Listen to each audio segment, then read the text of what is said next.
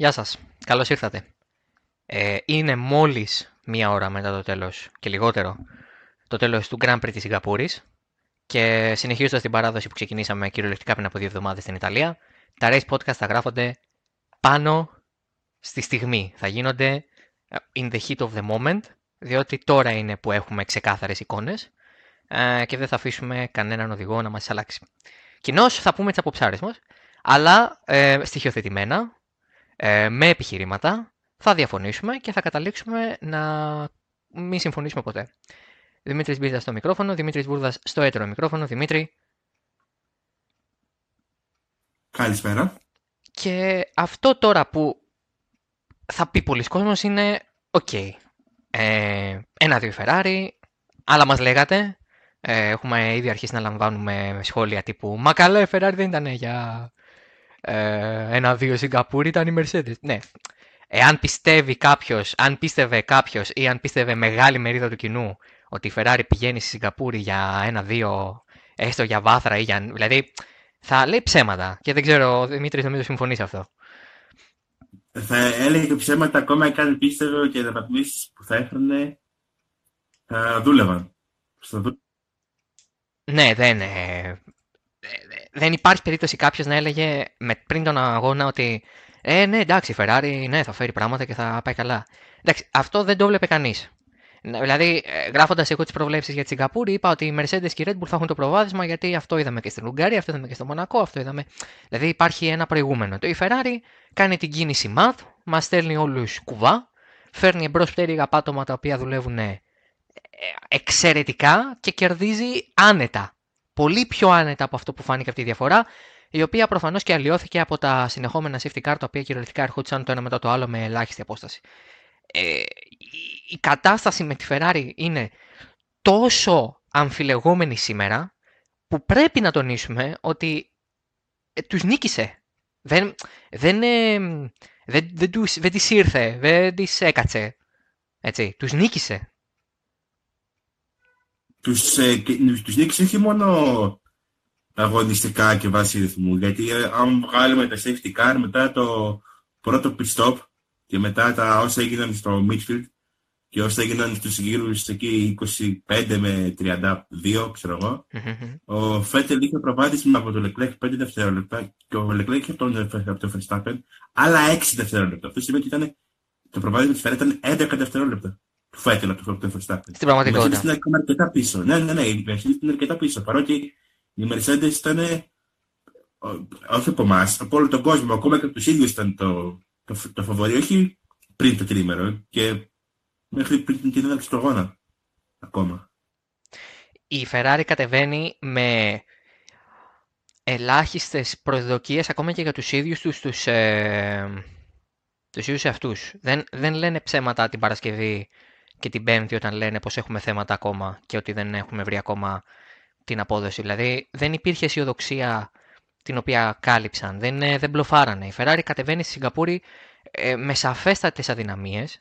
Είναι γνωστό το πρόβλημα που υπήρχε στην ε, κάθε δύναμη, στις χαμηλές ταχύτητες, στις αργές στροφές. Είναι μεγάλο το ζήτημα. Περιμέναμε ότι το πρώτο sector ενδεχομένως δεν ήταν το δυνατό σημείο λόγω των ευθειών, αλλά από εκεί και πέρα δεν υπήρχε αισιοδοξία. Και βγαίνει πρακτικά όλες οι αλλαγές που κάνανε μετά το FP2 φαίνονται απόλυτα στο FP3 και οι κατατακτήριες απλά το επιβεβαιώνουν. Και ο αγώνας ήρθε απλά να κλείσει αυτό που πάνω κάτω ξέραμε ότι θα δούμε. Μια Ferrari η οποία θα ήταν δυνατή. Ε, αυτό που χωράει η συζήτηση και αυτό που θα συζητήσουμε εννοείται εκτενώς είναι το πώς ήρθε αυτό το αποτέλεσμα. Ούτε από άποψη απόδοσης, ούτε από άποψη ε, δίκαιου ή άδικου. Η Ferrari σήμερα θα έπρεπε να κερδίσει. Το ζήτημα είναι 1-2 ή 1-3. Και εδώ είναι που υπάρχουν οι. Α, εδώ διήστανται οι απόψεις. Η δικιά μου οπτική είναι ότι η Ferrari θα έπαιρνε το 1-2 ακόμα και χωρίς την επιλογή που έκανε τελικά στρατηγική. Ο Δημήτρης πιστεύει το αντίθετο. Αλλά αυτό που θέλω πρώτα να τονίσω και θέλουμε να σχολιάσουμε, θέλω να σχολιάσουμε είναι ότι στο πρώτο sector, στο πρώτο, συγγνώμη, στο πρώτο stint, ε, η, ο Leclerc όντας πρωτοπόρος οριοθετεί απόλυτα το ρυθμό σε μια πίστα στην οποία δεν προσπερνάς, στην οποία δεν έχεις ευκαιρίες, στην οποία για να προσπεράσεις θα πρέπει να το κάνεις με τρομερά ρηψοκίνδυνο ε, τρόπο. Δεν υπάρχει άλλη επιλογή. Ο Leclerc επιλέγει να κινηθεί 13 δευτερόλεπτα πιο αργά από το Q3. Αυτό είναι ανήκουστα αργό Ε, ακόμα και για αγώνα, ακόμα και για τη Σιγκαπούρη. 13 δευτερόλεπτα είναι πάρα πολύ. Περιμένεις 7, 8, 9 στην αρχή του αγώνα με βαρύ μονοθέσιο, με φθαρμένα ελαστικά. Ε, σίγουρα. Τα 13 δευτερόλεπτα είναι ξεκάθαρα η επίτηδες κίνηση του Leclerc και σας σας προτείνω σε όσους έχετε FNTV να πάτε να δείτε on board του Leclerc και του Hamilton το πόσο lift and coast κάνουν, πόσο αργά κινούνται, πόσο ήπια, σχεδόν ε, σαν διαδικαστικά, σαν να κινούνται πίσω από safety car. Και πιστεύω ότι με τον Leclerc να πηγαίνει τόσο αργά, πρακτικά σκάβει το λάκκο του χωρίς να το γνωρίζει. Πιστεύει ότι, ότι ε, εξαλείφει το πλεονέκτημα των Mercedes σε περίπτωση undercut και στην ουσία αφήνεις στον Φέτελ την, ε, το ελεύθερο. Αφήνει όποιον είχε την ικανότητα να δει ότι τα ελαστικά έχουν τελειώσει, δεν πάνε πιο, πιο γρήγορα από αυτά. Ε, και σε συνδυασμό με την τύχη να βρει ένα κενό, όπως βρήκε ο Φέτελ 11 δευτερολέπτων κενό μπροστά από τον Χούλκεμπεργκ, mm-hmm. Ε, να, να, πιέσει και να βρει δευτερόλεπτα που θέλει να την δική. Και όχι απλά βρήκε δευτερόλεπτα ο Φέτελ. Ο Φέτελ έβρισκε σε ένα σημείο βρίσκε 3 ή 4 δευτερόλεπτα στο γύρο. Ήταν, ήταν τεράστια απόσταση. Ουσιαστικά έκανε ένα γύρο παραπάνω και βρήκε πάρα πολύ χρόνο. Πετούσε. Ε, πετούσε. Πετούσε, ναι. Ήταν ο γύρος που του στην νίκη πρακτικά. Έτσι και βάσει το αποτέλεσμα του. Ε, ο Λεκλέρκ αυτό που δεν κατάφερε να, να, να βγάλει από το μονοθέσιό του ήταν ένας γρήγορος γύρος ε, όταν έπρεπε να μπει στα πίτσα. Ε, ο Φέτα το κατάφερε και αυτό γιατί άνοιξε τη διαφορά του στα 2,5 δευτερόλεπτα, πίεσε στον, στον γύρο εισόδου και μπήκε στα πίτσα έχοντας ε, ρυθμό. Δηλαδή ήξερε πού είναι η πρόσφυση στην πίστα, πού είναι το καθητή. Ο Λεκλέρκ δεν το έκανε αυτό, είχε κακό γύρο εισόδου, ήταν αρκετά αργός. Ο Χάμιλτον ήταν αρκετά κοντά του και αν θυμάσαι, ε, ήταν στα 5 δευτερόλεπτα, στα 5 δέκατα, στο μισό δευτερόλεπτο, την ώρα που έμπαινε ο Λεκπίκ στα πίτ. Το οποίο είναι, πρακτικά θέλουμε να λέμε, είναι πιο, το πιο κοντινό που στο Χάμιλτον σε όλο τον αγώνα σε κάποια μονο, μονο, μονοθέση. Έτσι. Ε, μα εννοείται ότι είναι αυτή. Εννο, εννοείται ότι αυτό είναι το turning point. Δηλαδή, ο, το σημερινό αποτέλεσμα δεν, δεν είναι ε, αποτέλεσμα ξεκάθαρης ταχύτητας, είναι αποτέλεσμα σωστού timing και στρατηγικής. Ο Φέτελ καταλαβαίνει, τη, η Ferrari καταλαβαίνει την προοπτική του Φέτελ να μπει και να προλάβει, ε, κάνοντας πρακτικά το undercut στο teammate του, γνωρίζοντας ότι έχει εξοδετερωθεί η πιθανότητα να το κάνει αυτό η Mercedes, το ζήτημα είναι ότι για μένα το 1-2, το οποίο μπορούμε να δεχθούμε όλοι πως είναι ο τελικός στόχος της Ferrari τη στιγμή που βλέπει ότι μπορεί να το κάνει. Γιατί να κάνει ένα 3 αφού μπορεί ένα 2. Σύμφωνοι. Κανείς δεν θα πει το αντίθετο. Εγώ πιστεύω ότι το 1-2 η Ferrari μπορεί να το κάνει εάν ο Leclerc κάνει τη στρατηγική που κάνει ο Φέτελ. Θα μου πεις την άποψή σου, αλλά θα σε προλάβω σε ένα κομμάτι αυτού που θα πεις. Εάν τον ακολουθήσει μια Mercedes, τον ακολουθήσει ο Bottas, όχι ο Hamilton. Ναι, αλλά ταυτόχρονα ο Χάμιλτον έχει αυτό που θέλει όλη τον αγώνα. Έτσι. Έναν γρήγορο ε, γύρο ε, με καθαρό αέρα Ναι. Κανένα, καμία αντίρρηση. Ε, πιστεύω ότι ο Λεκλέρ όμως θα μπορούσε να κάνει καλύτερο outlap από τον, συγγνώμη, από τον Φέντελ και παράλληλα να μπορέσει δηλαδή με αυτόν τον τρόπο ουσιαστικά να κρατηθεί μπροστά από τον Γερμανό ακόμα και αν ο Φέταλ έκανε το καλύτερο in-lap της ζωής του, που έτσι κι αλλιώς έκανε πολύ καλό in-lap, όπως είπες και εσύ, για το δικό του stop, για τη στρατηγική τελικά που ακολουθήθηκε. Ε, ε, δεν νομίζω ότι η Ferrari σήμερα έκανε το 1-2, απλά πιστεύω ότι θα μπορούσε να το κάνει και με το Leclerc μπροστά. Και θεωρώ ότι θα έπρεπε να το κάνει με το Leclerc μπροστά, γιατί ε, όλο το τρίμερο ο Leclerc είναι ταχύτερος. Όλο το τρίμερο. Παίρνει την ball, ο Φέτελ του έχουν δοθεί του Φέτελ δύο ευκαιρίες με καθαρό αέρα. Στην πρώτη τα καταφέρνει. Στη δεύτερη κυριολεκτικά χύνει την καρδάρα με το γάλα μόνος του. Δεν υπάρχει κανένας λόγος ο Φέτελ να μην κάνει pull-up στη δεύτερη προσπάθεια. Κανένας. Ο Λεκλέρ την κλέβει με απίστευτο τρόπο. Ο Χάμιλτον έχει κάνει έναν εξαιρετικό γύρο για τα δεδομένα και παίρνει και τη δεύτερη θέση. Ουσιαστικά δηλαδή αποκλείει τελείως το 1-2 της Ferrari και μόνο από το γεγονός ότι κάνει ε, πάρα πολύ καλό δεύτερο sector σε όλες τις κατακτήρε τη κι ε, Δηλαδή ο Φέτελ χάνει, έχει χάσει μάχες πριν φτάσουμε στον αγώνα. Έχει χάσει, έχει χάσει ευκαιρίες.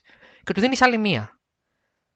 Γιατί; Δηλαδή, γιατί δεν προσαρμόζεσαι τα δεδομένα και προσαρμόζεσαι στο στάτους σου;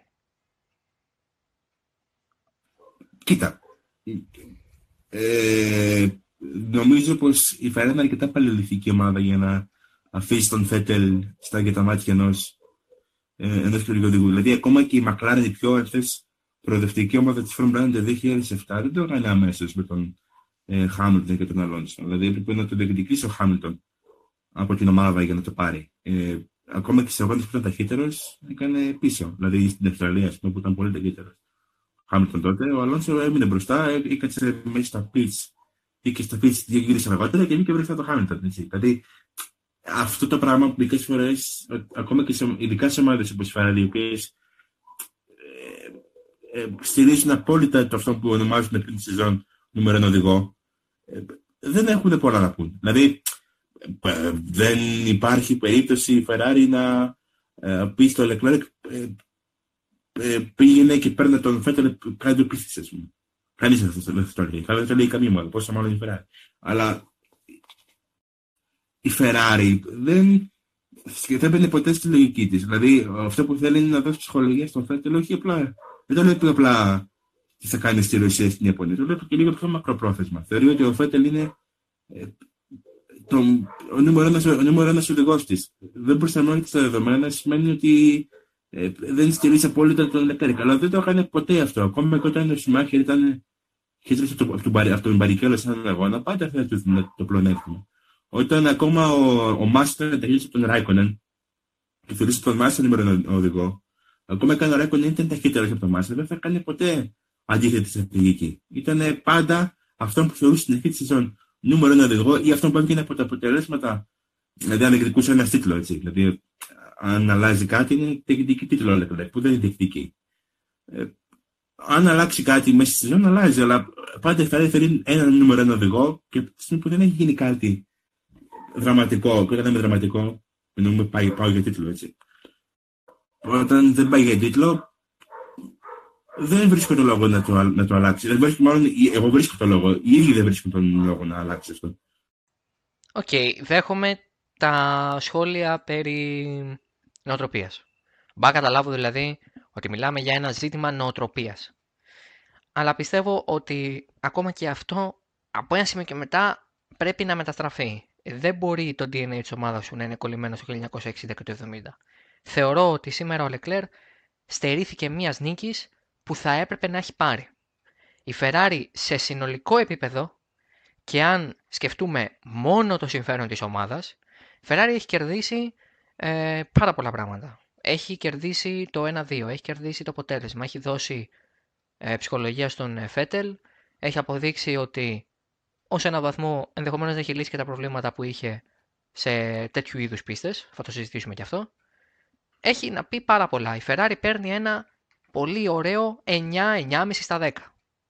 Έτσι, δεν μπορεί να το αρνηθεί κανείς αυτό. Αλλά, για, κατά την άποψή μου, ο, ε, και σε μια, σε μια λογική που αφορά και το τι έχει κάνει ο Λεκλέρ σε αυτούς τους αγώνες, γιατί δεν είναι πλέον θεωρητικό το προβάδισμα του Λεκλέρ. Δηλαδή, μέχρι τις νίκες, μέχρι να έρθει η νίκη στο Βέλγιο και ακόμη περισσότερο στην Ιταλία, ο Λεκλέρ είχε ένα θεωρητικό αβαντάζ έναντι του Φέτελ, επειδή συγκρίναμε τις επιμέρους ε, αποδόσεις τους και βλέπαμε ότι σε συνολικό επίπεδο ο Λεκλέρ έχει κάνει λιγότερους κακούς αγώνες ή λιγότερα λάθη από τον Φέτελ.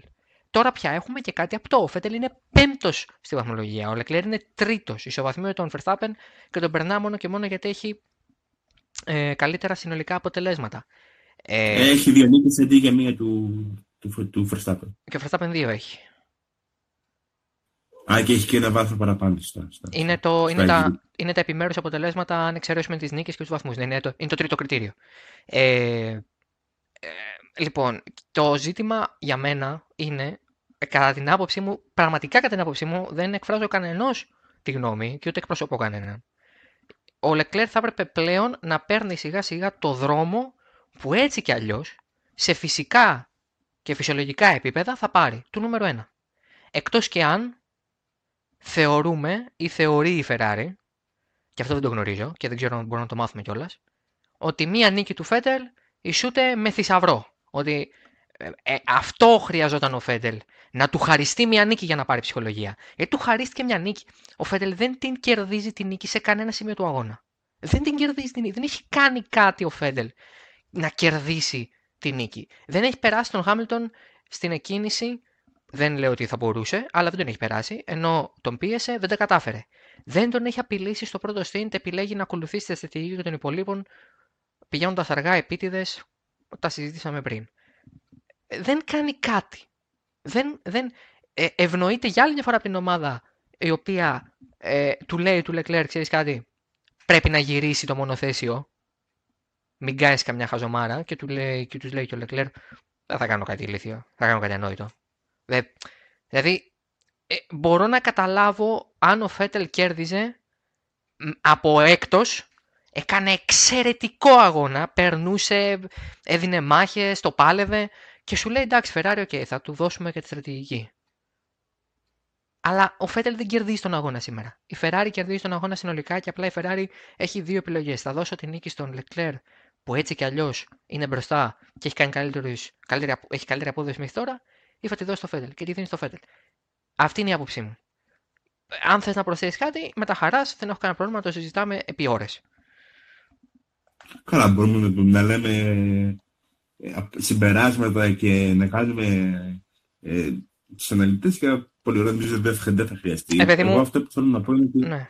η Ferrari το ε, όταν είδε ότι έχει τον ρυθμό να πάρει τη νίκη, mm-hmm.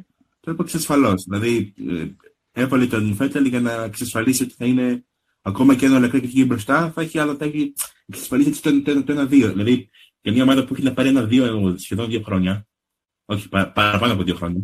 Τον Καρύδι ναι, 17. 17. Είναι όταν μπορεί να λέει την ευκαιρία, θα την αρπάξει και θα το παίξει όσο πιο ασφαλώς μπορεί. Δηλαδή, εγώ έτσι το βλέπω. Το, τα υπόλοιπα συμπεράσματα για το τι θα κέρδιζε είναι παράτερα και σίγουρα λάβαν, θα τα έλαβαν υπόψη και σίγουρα τα υπολόγισαν. Απλά είδαν ότι αυτό τους βολεύει καλύτερα. Δηλαδή, θα ήθελαν ο Φέτελ να, να κερδίσει. Δεν ήθελαν ο Φέτελ να βρει ψυχολογία που, που ήταν ουσιαστικά καταρακωμένη εδώ και από τον Καναδά και μετά, ας πούμε. Έτσι. Δηλαδή, ήταν ήδη στον Καναδά, νομίζω, έφτασε στο, στο Ναβίρ. Ε, από εκεί πέρα, αν θέλουμε να πούμε για αν είναι δίκαιο ή άδικο, εντάξει, άδικο είναι σίγουρα για τον Λεκπέρκ και έγινε, ήταν άδικο για πολλούς οδηγούς στο παρελθόν. Έτσι. Δηλαδή, δεν είναι η πρώτη φορά που βλέπουμε κάτι τέτοιο, είναι η πρώτη φορά που το βλέπουμε τόσο κομψά. Ε, αν θες. Δηλαδή, παλαιότερα, στον ίδιο αγώνα βασικά, λένε στον Πότας, ωραία, πήγαινε ένα 48-8, να χάσεις 3 δευτερόλεπτα, να βάλουμε μέσα λίγο το Χάμιλτον να βγει, να βγει μπροστά σου. Αυτό ναι. είναι πολύ, πολύ λιγότερα ναι, από πάρα πολύ χοντρό. Σαν οδηγό ο οποίος έχει φρέσκα λαστικά, πήγαινε, πήγαινε τρία δευτερόλεπτα πιο αργά και να μην έχουμε θέματα και τις χρηστέ να αλλάξουμε μέσα στην, στην πίστα. Που, OK, okay, εντάξει. Ε... Απλά, απλά από τη Mercedes ίσως το, το περιμένει λίγο περισσότερο. Παρότι θεωρητικά είναι δύο πρώτοι και μονομαχούν για τον, για τον τίτλο. Mm-hmm. Θεωρητικά έτσι.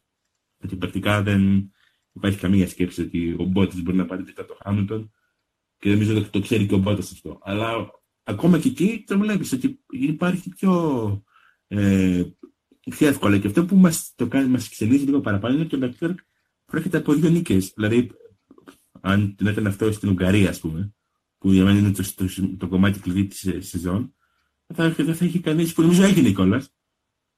Έγινε ένα τιμωρτέ της Φεράρι, δεν έβγαλε ναι, ναι. κανείς. Δεν έσκουψε κανείς γι' αυτό. Δηλαδή, η Ferrari δεν έλαβε υπόψη της τα πρώτα τελευταία αποτελέσματα, έλαβε υπόψη της τη μεγάλη εικόνα όλης της ε, χρονιάς. Και το είπαμε και τις νοοτροπίε που έχει ακολουθήσει. Και αυτό που συζητάμε τώρα απαντάει και σε μια ερώτηση που έχουμε λάβει, που είναι αν είχε δίκιο ο Λεκρή παραπονέθηκε και ποιος άξιζε περισσότερο την νίκη. Το αν είχε δίκιο ή άδικο δεν το κρίνουμε εμείς. Ε, το ποιος άξιζε περισσότερο την νίκη το απάντησα και εγώ αμέσως και ο Δημήτρης αμέσως. Ε, ο καθένας από την οπτική του και νομίζω ότι όταν μας στέλνετε τις ερωτήσεις δεν μπορούμε να πούμε μια αλήθεια που να ισχύει για όλους. Απαντάμε με βάση το πώς ε, κοιτάμε ένα ζήτημα και όσο πιο καλά ε, στοιχειοθετημένα μπορούμε να απαντάμε σε αυτό. Τώρα, η Ferrari δεν έτρεχε μόνη της, συζητήσαμε φυσικά ότι η Mercedes ήταν το φαβορή, το συζητάγαμε και το πιστεύαμε και πραγματικά θεωρούσαμε ότι έτσι ήταν τα πράγματα πριν ξεκινήσει το τρίμερο, έρχεται το τρίμερο, έρχεται το Σάββατο και πρακτικά καταλάβαμε ότι η Mercedes δεν έχει το προβάδισμα που θα έπρεπε θεωρητικά, είπαμε γιατί. Και το ζητούμενο είναι, τώρα όσο μιλάμε, ε, βγήκαν κάποιες δηλώσεις του Χάμιλτον, τις οποίες προφανώς έκανε στην press conference, που λέει ότι εάν είχαμε χρησιμοποιήσει το undercut, θα είχαμε κερδίσει άνετα. Σου δίνω το λόγο. Συμφωνείς; Ε, στα χέρια τους ήταν. Δηλαδή, είχαν τρεις γύρους να κάνουν το undercut. Δηλαδή, τρεις γύρους είχαν. Τόσο ήταν η διαφορά του Χούλκεμπεργκ σε 11 δευτερόλεπτα από τον μπροστινό του. Ήταν για τρεις γύρους. Δηλαδή, δεν καταλαβαίνω, εγώ δεν καταλαβαίνω τι σκεφτόνται στι Mercedes, όχι στο κομμάτι που δεν βάλανε, ε, δεν κάνανε το undercut, στο ότι στην επόμενο γύρο δεν βάζουν καν τον Μπότα να καλύψουν, τουλάχιστον να καλύψουν την, την, την, την διαφορά, να έχουν τον, τον Verstappen, ας πούμε, που θα τους περνούσε υποποίηση, να κάνει κάποιο λάθος. Ε, μπαίνει ο Verstappen και ο Φέτελ και ο Mercedes αντιδρά τρεις γύρους μετά. Όταν είναι ήδη πάρα πολύ αργά. Δηλαδή η Mercedes στον αγώνα δεν έχει κανένα να, να, να κατηγορήσει κανέναν άλλον εκτός από τον, εαυτό, τον εαυτό της. Έπεσε στην παγίδα της Ferrari και όχι μόνο έχασε τη Ferrari, έχασε και Red Bull, η οποία ως ήθιστε, μόλις είδε μια, την, την, την παραμικρή ευκαιρία, την άρπαξε με τον Verstappen. Δηλαδή δεν, δεν το σκέφτηκαν καν στη Red Bull. Ήξεραν ακριβώς τι έπρεπε να γίνει. Και μόλις είδαν ότι η Mercedes κάνει λάθος, τους άφησαν πίσω και δεν ασχοληθήκαν ξανά. Δηλαδή, μόνο στο τελευταίο γύρο του Χάμιλτον προσπάθησε να κουνήσει λίγο το Verstappen που είχε ένα θεματάκι, αλλά τίποτα. Δεν, δεν, δηλαδή, η Mercedes σήμερα έχει, η Mercedes έχει κάνει εμφάνιση Ferrari του πρώτου μισού της σεζόν.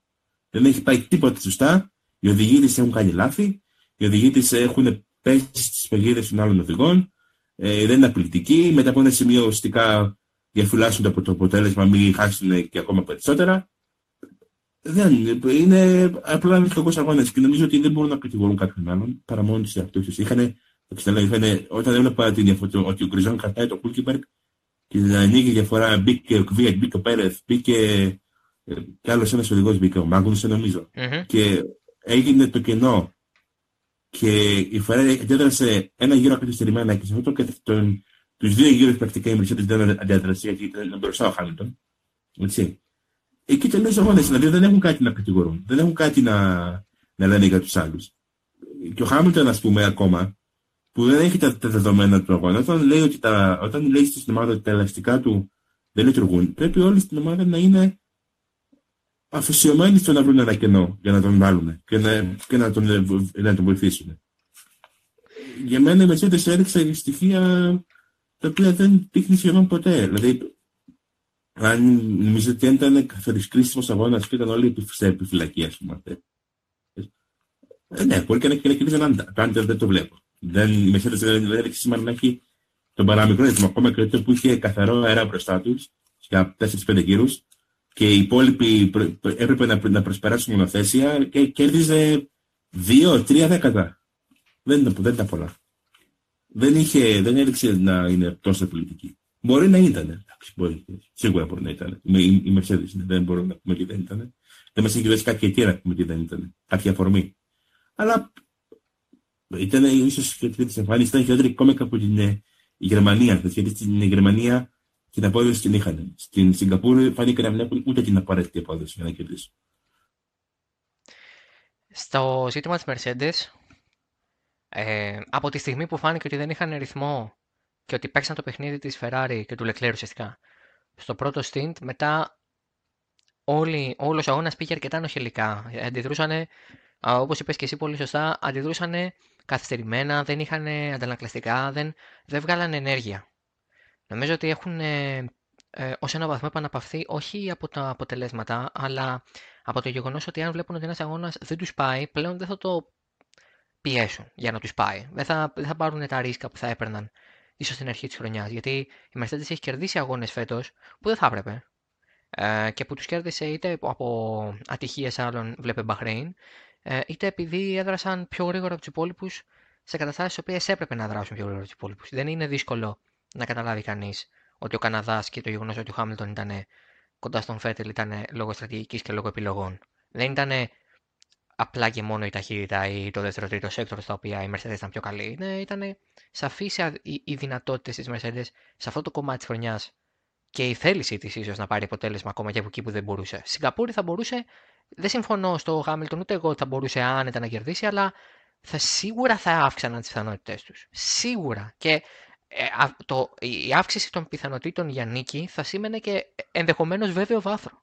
Δηλαδή δεν ήταν ο Verstappen σήμερα οδηγός βάθρου σαν, αποτε... σαν απόδοση. Νομίζω ότι επειδή ακριβώς η Red Bull έκανε αυτό που δεν έκανε η Mercedes, αντέδρασε στις συνθήκες και τα δεδομένα, ακριβώς για αυτό το λόγο μπόρεσε να ανέβει στη τρίτη θέση και να μείνει εκεί και να αντιμετωπίσει την πίεση της Mercedes. Έχουμε λάβει λοιπόν μια ερώτηση η οποία λέει ποιο θα ήταν το ιδανικό ενδεχόμενο για να δουλέψει στρατηγική της Mercedes, αλλά ε, νομίζω η σωστή απάντηση είναι δεν ήταν καλή στρατηγική εγγενώς. Και μια τέτοια επιλογή που έκανε η Mercedes μπορώ να σκεφτώ ότι θα λειτουργούσε σε μια πίστα στην οποία προσπερνάς εύκολα. Οπότε να μην τιμωρηθεί το λάθος σου ή ε, η νοχελικότητά σου στην απόβαση από την φύση της πίστας. Διότι η Σιγκαπούρη δεν είναι πίστα στην οποία, συγγνώμη, στην οποία εάν κάνεις λάθος, εάν κάνεις μια λάθος σκέψη ή μια λάθος στρατηγική, θα σε βοηθήσει να το αναπληρώσεις. Είναι ό,τι κάνεις είναι αυτό. Ό,τι, ό,τι κάνεις είναι track position. Ε, και, το, ε, και ο άλλος θα το φυλάξει και εκμεταλλευόμενος και τις γραμμές του και, τη, και το ότι η πίστα είναι πολύ στενή σε κάποια κομμάτια και το ότι η πίστα έχει πολύ περίεργα φρένα σε κάποια κομμάτια. Δεν είναι πίστα που περνάς. Ο Ρικάρντο σήμερα δηλαδή που έκανε παπάδες και αδικήθηκε τελικά το τελικό αποτέλεσμα είναι ε, πραγματικά για ε, praising. Δηλαδή πρέπει να τονίσουμε πόσο καλό αγώνα έκανε π.χ. ο Ρικάρντο σήμερα. Είναι πολύ ιδιαίτερος αγώνα στην Καπούρη. Η Mercedes σήμερα έκανε πολύ κακή στρατηγική και για τον εαυτό της και για τα δεδομένα και για την πίστα. Ήταν κακός αγώνας. Σήμερα έκανε, έκανε κακό αγώνα. Αλλά ε, όταν στον κακό σου αγώνα είσαι στο 4-5, νομίζω ότι δεν μπορείς να λες ε, ότι δεν είσαι μια καλή ομάδα, ούτε ξαφνικά η Mercedes δεν έγινε. Έγινε μάλλον μια κακή ομάδα, δεν είναι πια καλή ομάδα. Απλά από εδώ και πέρα, εάν κερδίσει μόνο έναν ή δύο αγώνες, νομίζω δεν θα πρέπει να παραξενευτούμε κιόλας γιατί το 20 έρχεται Σύντομα θα κλείσουν και οι κανονισμοί του 21. Η Mercedes έχει εξασφαλίσει και τα δύο πρωταθλήματα σίγουρα. Οπότε από εδώ και πέρα νομίζω ότι το ζήτημα είναι περισσότερο διαχείρισης αποτελεσμάτων και διαφορών και σε κάποιο σημείο προς το τέλος ενδεχομένως και στο Αμπουντάμπι. Έχουν στη μυαλό τους πρακτικά ότι από εδώ και πέρα έχουν πράγματα να χάσουν. Οπότε πάντα αρκετά πιο ασφαλώς. Ναι, και, και, πιο... και στο Αμπουντάμπι να κλειδώσει. Ναι πάνε πολύ πιο ας πούμε, δεν πιέζουν καθόλου, δεν παίρνουν κανένα ρίσκο. Ο Χάμιλτον ε, είναι λίγο αντίθετο σε αυτό, αλλά νομίζω ότι έχει καταβάλει και λίγο το τι πιστεύει η ομάδα του και το τι βλέπουμε από την πίστα. Εμεί δεν θέλει να κερδίσει κάθε αγώνα, σίγουρα. Αλλά όταν έχεις κερδίσει τους 14 αγώνες τους 9, νομίζω. Ναι, ε, εντάξει. εντάξει. Δεν, δηλαδή, είναι και λίγο φυσιολογικό όλο αυτό. Δεν έγινε ξενικά η, η, η Mercedes ομάδα της σειράς, ξέρω εγώ, η τρίτη ομάδα. Όχι, αλλά, αλλά πρώτη, πρώτη ομάδα είναι και πρώτη φοβορή είναι σε κάθε αγώνα. Γιατί, γιατί έχει το καλύτερο οδηγό του grid, γιατί έχει την καλύτερη ομάδα στρατηγική στην, στην καλή της μέρα, γιατί έχει όλο το, όλο το εφόδια, έχει κανένα δεύτερο οδηγό που θα θυσιαστεί για να κάνει τα πάντα, για να, για να βοηθήσει τον, τον πρώτο. Ε, ε, δεν, δηλαδή, για μένα, OK, okay, ε, δεν μπορούμε να ζητήσουμε κάτι παραπάνω από τις Mercedes, αλλά θα έχει ενδιαφέρον. Γιατί πάμε τώρα σε πίστες οι οποίες θεωρητικά δεν βολεύουν μόνο εκείνη. Όπως, και όπως μόνος δεν έχει περάσει μια πίστα που θεωρητικά βόλευε εκείνη, έχει χάσει. Ναι, δεν έρχονται πίστες που είναι μερσεντόπιστες ξεκάθαρα. Δηλαδή, ενδεχομένως ο τελικός στο Αμπουντάμπι ή το Όστιν, αλλά και πέρυσι στο Όστιν έχασαν από τον Ράικονεν και πρακτικά συνολικά από τη Ferrari, διότι και ο Φέτερ θα πρέπει να είναι στο βάθρο. Ε, ναι, εντάξει, και παρένθεση, 10 νίκες οι Mercedes, 2 ο Μπότα ε, και 8 ο Χάμιλτον. Ε, αλλά δεν αλλάζει κάτι. 10 στο 15 είναι το ίδιο εντυπωσιακό με 9 στα 15.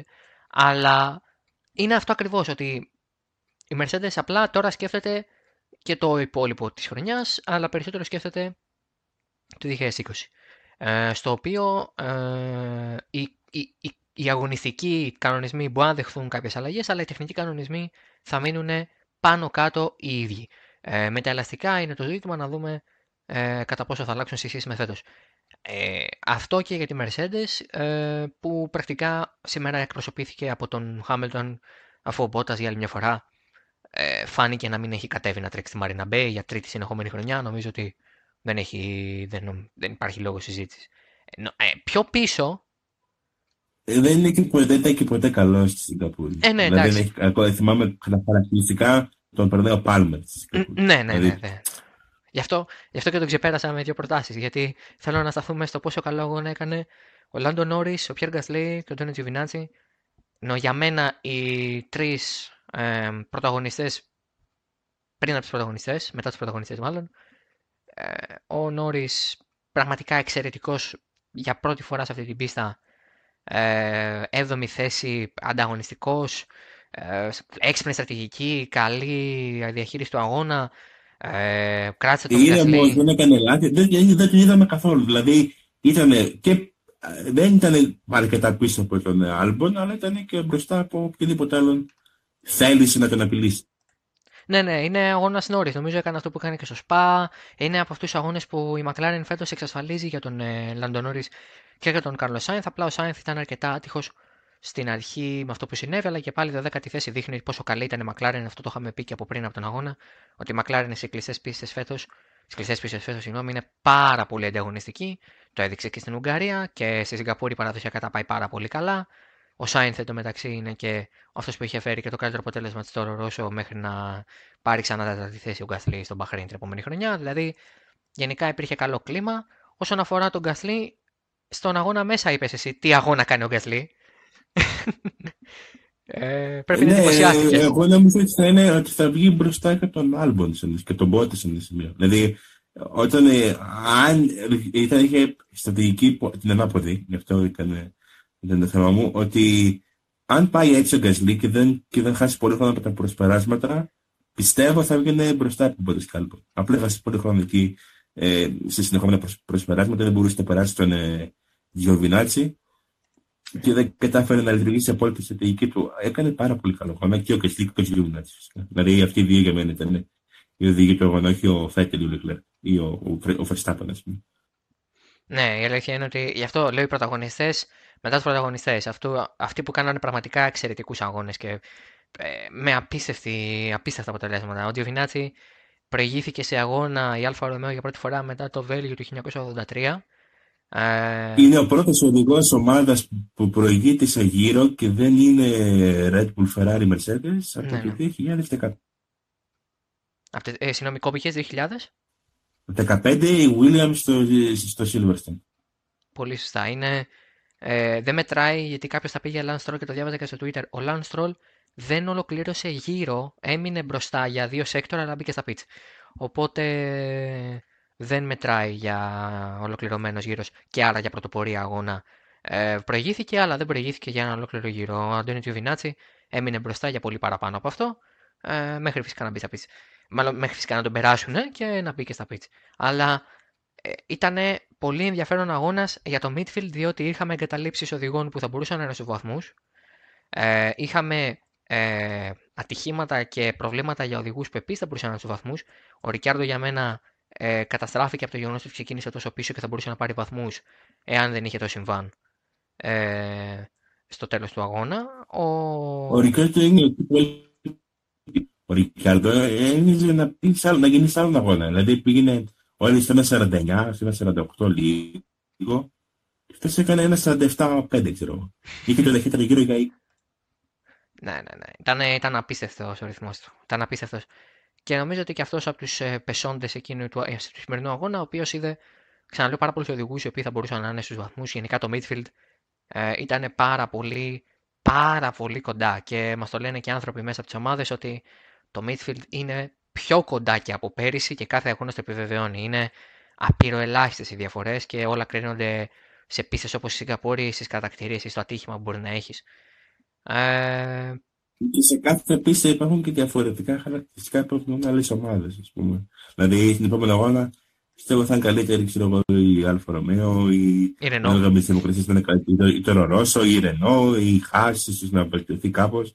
Δηλαδή βλέπεις ότι σε κάθε αγώνα έχουμε και διαφορετικά. Δηλαδή, αν εξαιρέσεις τη Williams και λίγο τη Μακρόν, η οποία δείχνει να είναι καλή σε όλες τις πίστες. Οι υπόλοιπες εναλλάσσονται ανάλογα την. Πράγματι, πράγματι. Και η Ρωσία θα έχει πολύ ενδιαφέρον. Ε, και για το Midfield και για μπροστά εννοείται. Θα τα συζητήσουμε λογικά αυτά στην επόμενη εβδομάδα μετά τον αγώνα στη Ρωσία, που είναι ακόμη πιο νωρίς, είναι στις 2 και 10 Ελλάδα. Ε, δεν ξέρω αν θες να σχολιάσουμε κάτι άλλο. Νομίζω καλύψαμε τα σημαντικά του σημερινού αγώνα. Ε, να πω, μόνο έχω να πω εγώ ότι Α. στο που είδαμε έναν καταπληκτικό αγώνα. Θα βλέπουμε μάλλον ένα καταπληκτικό αγώνα αν δεν συμμετείχε ο Μάρκ. Τους ε, κονιορτοποίησε θα έλεγε κανείς ε, Δημήτρη. Κοίτα, δεν ήταν ο πιο εμφαντικό αγώνας, αλλά ήταν ο πιο άνετος αγώνας. Έχει κάνει δύο γύρους ένα 48-2 και μετά έχει περάσει όλη την αγώνα κάνοντας 49-0, 49-0, 48-9, 49-1, 49-0. Δηλαδή δεν, δεν ήταν ότι, ότι πήγε πάρα πολύ γρήγορα, πήγε πάρα πολύ άνετα. Αυτό είναι χειρότερο νομίζω για τους ε, ε, ανταγωνιστές του. Δηλαδή δεν, όχι απλά δεν τον απείλησαν καν, δεν μπόρεσαν καν να φτάσουν τον ε, ρυθμό του πήγαινε χαλαρός. Ναι, ήταν καλά έργο. Έτσι κι νομίζω έχει και ένα καλό σερί. Και έχει τρεις αγώνες σερί τώρα και τέταρτο φέτος νίκη. Τέταρτο. Ναι. Ε, εντάξει, είναι η πίστα του. Είναι άλλος ένας. Ε, άλλον επιστρέφασμα στον 8ο συνολικά τίτλο που θα πάρει τον ε, ε έκτος στην ε, μεγάλη κατηγορία. Νομίζω ότι ε, θα έχει ενδιαφέρον στο τέλος της χρονιάς να δούμε ποιοι ήταν οι υπόλοιποι. Γιατί μετά ξεκινάμε την κουβέντα ποιοι ήταν αυτοί που ήταν καλοί και δεν λέγονται Μάρκ Μάρκεθ. Οπότε θα. θα... Σήμερα ήταν πολύ καλό σε το Βιτσιόζο και. Εντάξει. εντάξει. Δηλαδή, αν βγάλεις το Μάρκ Μάρκετ, δηλαδή ο Μάρκετ νομίζω δεν μπο... αν το Βιτσιόζο τρεμάτιζε πίσω από τον Μίλλερ, θα μπορούσε να εκδώσει τον τίτλο στην, στην, στην, στην Ταϊλάνδη. Σε, μια, σε δύο εβδομάδες. Όχι, δεν είναι η Ταϊλάνδη. Ναι, ναι η Ταϊλάνδη, ναι, ναι, ναι. ναι. Ναι, εντάξει, δεν δε θα το κάνει, θα το κάνει στον επόμενο λογικά. Ε, αν πάει καλά για τον ίδιο η Ταϊλάνδη. Ε, νομίζω αυτά από ε, εμάς, από το Race Podcast ε, για το Grand Prix της Σιγκαπούρης. Ε, εννοείται ότι δεν σταματάτε να διαβάσετε το teleracing.gr. Την τρίτη ξεκινάει η πρώτη εκπομπή του Showbiz. Μετά θα, δούμε, θα δείτε και άλλες εκπομπές που είναι ε, μεμονωμένες και φεύγουν από τις σειρές που ξέρετε. φυσικά θα βγει και το Τάνιος Podcast ε, και μετά έρχεται το Grand Prix της ε, Ρωσίας ε, που είναι μόνο του αυτό το Σαββατοκύριακο, δεν έχει κάποιον άλλον αγώνα. Δημήτρη, εννοείται, σε ευχαριστούμε πάρα πολύ που ήσουν εδώ. Ξέρουμε ότι... Εγώ ευχαριστώ. Ξέρουμε ότι, ε, ξέρουμε ότι είσαι πάρα πολύ, ε, πολύ άσχολος. Ε, λοιπόν, ε, α, παρένθεση, παρένθεση. Πριν κλείσουμε, να σας τονίσουμε ότι ε, το θέμα των ερωτήσεων ε, με τα, με, για το Race Podcast απαντάμε ακόμα και όταν δεν το αναφέρουμε. Οπότε, εάν έχουμε απαντήσει σε κάτι το οποίο έχετε ρωτήσει, αλλά δεν έχουμε αναφέρει την ερώτηση, ε, αυτό σημαίνει ότι την έχουμε δει και την έχουμε στο μυαλό μας. Ε, γιατί, ε, δικό μου λάθος, ξεχνάω να αναφέρω ακριβώς την ερώτηση, αλλά το συζητάμε και μέσω της συζήτησης το απαντάμε. Οπότε, έχετε στο νου σας και αυτό. Αυτά από εμάς. Ανανεώνουμε το ραντεβού μας για την ε, Κυριακή ή Δευτέρα μετά το Grand Prix της Ρωσίας ευελπιστώντας σε έναν ακόμα ενδιαφέροντα και ε, θεαματικό ελπίζουμε ε, κόντρα ρόλο για τη Ρωσία αγώνα ε, σε ώρες ευρωπαϊκές Έχουμε εννοείται. πάρα πολύ συνεχόμενους πολύ καλούς αγώνες. Ναι, έχουμε μετά τη Γαλλία που δεν μας έχει αφήσει σε δεν μας έχει απογοητεύσει η Φόρμουλα 1. Η Ρωσία συνήθως είναι ένας αγώνας ο οποίος είναι αρκετά flat. Ε, Ενδεχομένως φέτος αυτό να μην ισχύσει. Ε, θα το δούμε την ε, προσεχή εβδομάδα. Ε, οπότε εμείς θα τα ξαναπούμε ε, μέσω του Race Podcast σε περίπου 7 ημέρες. Γεια σας.